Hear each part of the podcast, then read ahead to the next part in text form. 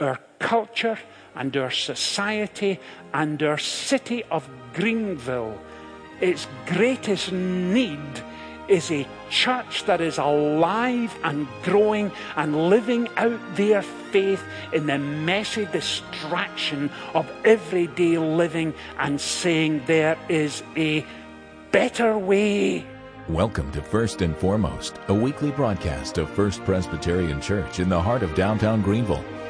Senior Pastor Richard Gibbons invites you to join us as we study God's Word together and discover what is first and foremost in our lives. If you have your Bible with you this morning, would you turn with me, please, to Revelation chapter 14? I had hoped several months ago that this morning we'd be getting into Revelation 15, but there's so more still in chapter 14. We'll get to Revelation next week, and in fact, 15 and 16 go very much better together. So please forgive me for that. We're turning to Revelation 14 and the first five verses this morning. Then I looked, and there before me was the Lamb standing on Mount Zion and with him 144,000 who had his name and his father's name written on their foreheads. And I heard a sound from heaven like the roar of rushing waters and like a loud peal of thunder.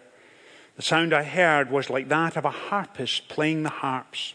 And they sang a new song before the throne and before the four living creatures and the elders.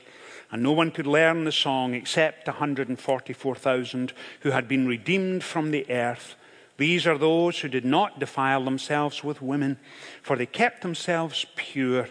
They follow the Lamb wherever he goes.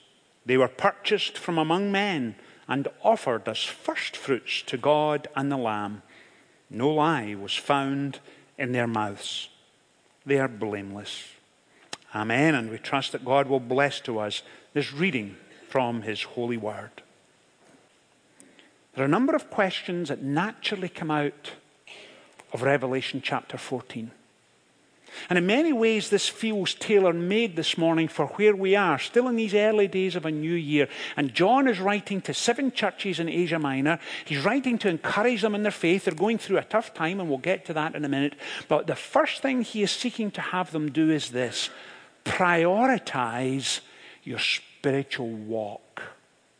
Prioritize your spiritual walk. Put first things first. Now, let me say it again. First things first. That's a major theme running throughout this book because we tend to think that Revelation is about the end of the world, and it certainly is, and the climax and culmination of all of history, but it's also a discipleship manual written to real congregations with real people living real lives. And John gets right down into the nitty gritty this morning, and we're going to get there in a couple of minutes. So, with all of that in mind, Whenever we come to a passage of Scripture on a Sunday morning, we're asking several questions. And with Revelation, we are asking who is writing, to whom, and why. And I'll quickly deal with that so we can get into our study. The Apostle John is writing. He's writing in the year around AD 95, AD 96. The reason he's writing is the churches in Asia Minor are going through a period of persecution. Domitian was the Roman Caesar the, in those days, and he had instituted empire wide worship of Caesar. And so everyone, for all intents and purposes, in the known world had to bow down and declare Caesar as Lord and God and had to worship him. And Christians had a hard time with that in the first century. We have a hard time with it in the 21st century. We simply wouldn't do that. But that was instituted empire wide. John himself, when he is writing, is under arrest for his faith. He was taken from Ephesus and put on a small Greek island called Patmos. You can still visit it today, and you can see where he walked and some of the buildings that uh, is now a monastery. It's a remarkable visit. But that's what was going on. And John is writing to folks who are needing to be strengthened in their faith. He's wanting to encourage them. Some of them, we imagine, would have gone through dry spells in their faith. Some would be tempted to give up when it got very hard, especially under fear of persecution. And John is saying, hang on in there. The Lord has not given up on you. His hand is still on you. He will enable you to persevere and go deeper in your faith. Keep going. That's what lies behind much of his writing. And remember, John is writing of what was, what is, and what is still to come. And that's exactly what he's doing. Now, for us, when we approach Revelation, it causes us a couple of difficulties. There are two standard approaches to Revelation. And the first is this the first approach is to convince ourselves that it is a bewildering, incomprehensible, opaque book packed with complex imagery, symbolism, apocalyptic writing, and therefore easier to ignore. Have you ever taken up that approach when it comes to Revelation? Yeah, I suspect most of us have at one point or another, and we understand that. Then the second approach is to get so immersed in Revelation and the only way to understand the world today and the times in which we are living in is through a detailed, complex, analytical study of Revelation, which allows us to consider contemporary history as a reflection of events in Revelation itself. And sometimes we fall into that trap. And so there are two approaches, or two standard approaches. Back in January 2016, when we started Revelation for eight or nine weeks, and again last year and again this week, we have tried to take a middle ground. And our middle ground involves two questions What does the passage mean? And what does it mean to us today?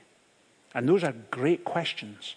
If you're taking notes this morning, get them down because it's important to get them in that order. What does the passage mean? Now, what does the passage mean today? Often, if I find myself at small Bible studies with a group of men or ladies, or I'm leading a Sunday school class or something like that, the question will come up. And someone will say, having read the passage, usually the Bible study leader will then pick someone at random, Tom or Susie, in order to engage in some discussion, will say, Now, Susie, what does that passage mean to you? And that's a great question. But it's not the first question. Because the first question is, what does the passage mean? And once you've established what the passage means, then you can say, what does it mean to us today? It's a little like asking 10 and 11 year olds, what does 1776 mean to you? Well, you've got to establish what 1776 means, then you can establish what does it mean to them. Can you see the point? It's a little subtle, but it's important because we often think the passage is all about us, and it's not. It's first and foremost about God and His love and His grace and the wonder and thrill and joy of knowing Him. That's where it begins. What does the passage mean? Now, what does the passage mean to you? So, when we come to chapter 14, with all of that being said, let's ask the question what does it mean? And John begins, Then I looked, and there before me was the Lamb, and standing on the Mount Zion, and with him 144,000 who had his name and his father's name written on their foreheads. Now let me pause right there. Because immediately you're asking yourself, Richard, what does 144,000 mean? Is it symbolic or is it statistical? And here is the response. Revelation chapter 7, for the first time you read of the 144,000. And the chapter breaks down like this The 144,000 was symbolic of the people of Israel. And because John is writing about what was, what is, and what is still to come, he fairly quickly moves us from one scene to another to another. And the scene immediately after, describing the 144,000 and the 12 tribes as representative of, and therefore symbolic, of ancient Israel, he then goes on to highlight who are the others involved in the 144,000. And he talks of every tribe and tongue and nation. Because the 144,000 are clearly symbolic. And they're symbolic of all of humanity. And there's a sense in which, as John is, John is writing, he's writing 12 times 12. In other words, a huge number unable to be counted. And the rest of chapter 7, and John hints at it here again, says this that the salvation of humanity will be made up of a number that is quite simply unknown from every tribe and tongue and nation. In other words, folks in Guatemala and folks in Greenville, Toronto and Tokyo, South Africa and Moscow, Australia and Greenland. In other words, all people everywhere whom God has touched by his love and his grace, are drawn into his kingdom in, as they respond to the gospel. That's the point he's making. And so, as John is writing about what was, what is, and what is still to come, he's now got caught up in the throne room of God in heaven, and he's describing what he sees. So that's what's happening there.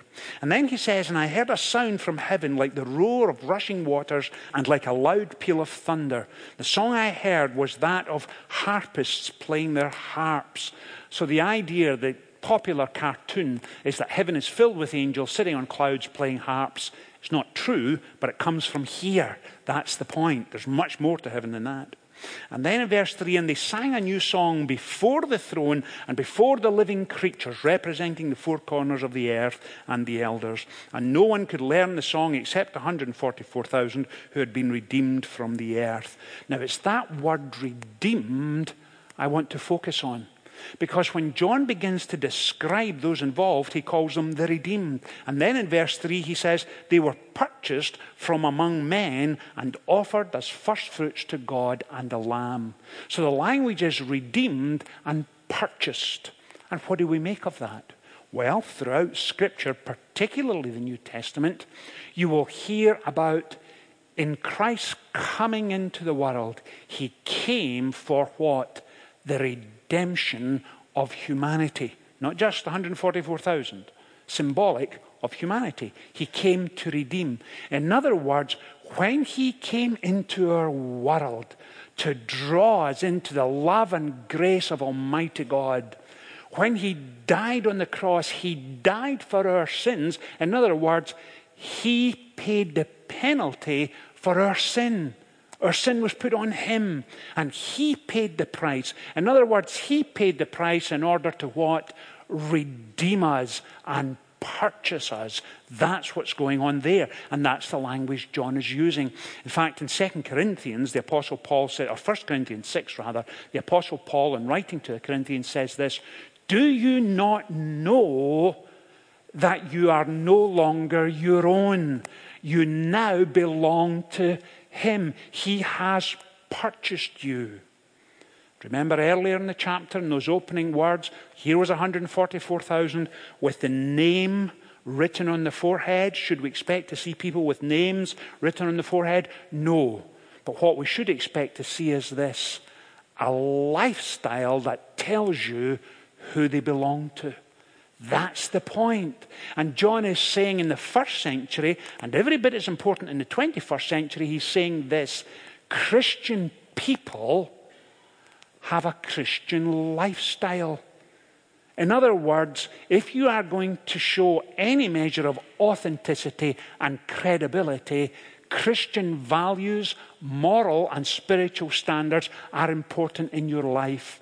In other words, folks should be able to look at your life and see by the way you raise your children, by the way you engage in the parent teacher association, by the way you go about your daily business in the office, the folks in your neighborhood, friends at church, family would be, should be able to say they belong to Christ because their life is different.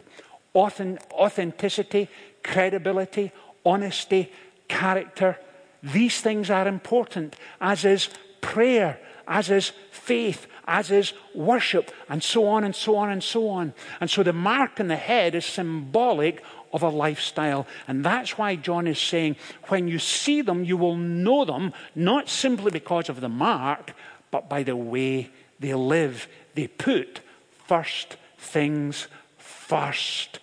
That's the point he's making here. And so, having described them in that sense, he then takes it a step further. And what does he say? He then goes on These are those, verse 4, and this is where it comes, and let me give you a heads up. In the next 10 to 15 minutes, you are going to become very uncomfortable because I'm going to tackle some nitty gritty issues that we don't often talk about on a Sunday morning.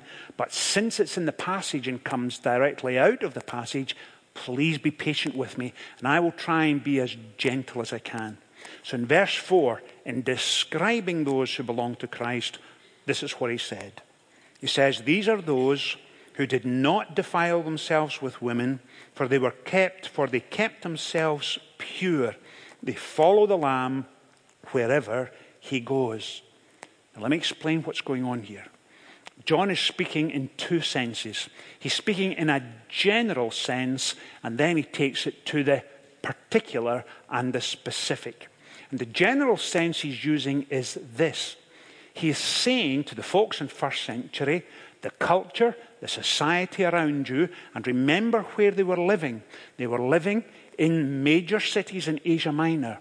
And all over those cities were symbols and imagery of Roman imperial power.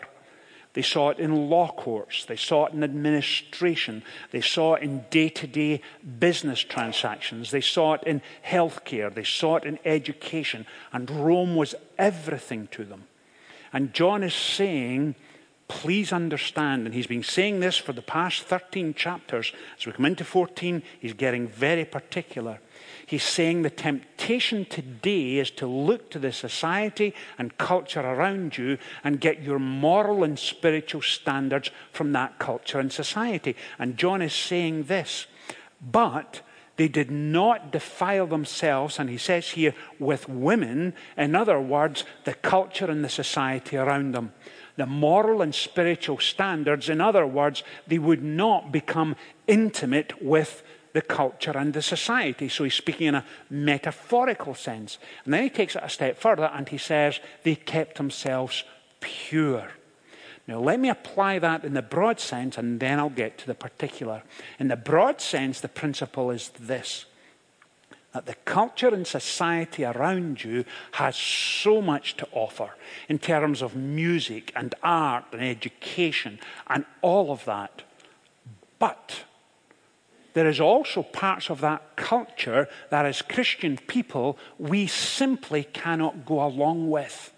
And when John uses the analogy of purity and sexuality, he's getting down to the nitty gritty. So let me try and do that as gently as I can. And it's this that over the last 50 to 55 years, the moral and spiritual standards of our society has declined markedly. Markedly. And as a society and a culture, we have lost the ability to blush and be embarrassed. We simply have. And so, what John is saying is what the rest of the New Testament and the Old Testament teaches and teaches clearly. In regard to sexual activity, Christian people rejoice and celebrate sexuality within the bonds of marriage because there is light years of a difference between sexual activity and loving intimacy sexual activity before marriage or outside of marriage is temporary and transient. Within the bonds of marriage, what lies at the heart of it, what makes it marriage, is lifelong commitment in love. In other words, if you get fed up with the person you're married, you don't have the right to walk away when they annoy you and you just get so frustrated with them. And I have to tell you, Ruth will be the first to tell you I am not easy to live with, but our relationship is this. She can't walk away. And I'm so glad, grateful. And if she does walk away, I'm going with her. She just doesn't know that, but that's what's happening. Within the marriage relationship is lifelong commitment richer for poorer, for better for worse, in sickness and in health. And that lifelong commitment means what? That the marriage gets deeper and richer and fuller and sweeter as the years go by and you don't walk away. And it means this that when you do get it wrong and you become selfish and self focused, you then go to your husband and wife and say, I'm so sorry. Please forgive me. And that relationship goes to a whole new level again. That's what's going on. But culture and society around us highlight sexual activity over and above loving intimacy. And they do what? They sell it on the basis that it is exciting and it's extraordinary and it's intriguing. And please hear me when I say this. As a pastor, I often have to pick up the pieces of lives that have given in to that kind of nonsense because that's exactly what it is. Sexual activity will never replace lifelong intimacy. It cannot. It promises so much and it delivers so little. And the culture and society around us at times will make you feel prudish and priggish and puritanical because you do not go along with that society and the cultural standards.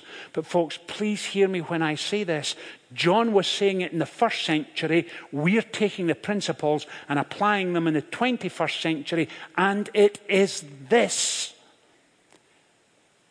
deep, abiding, loving intimacy within marriage is not prudish, it is not priggish, it is precious.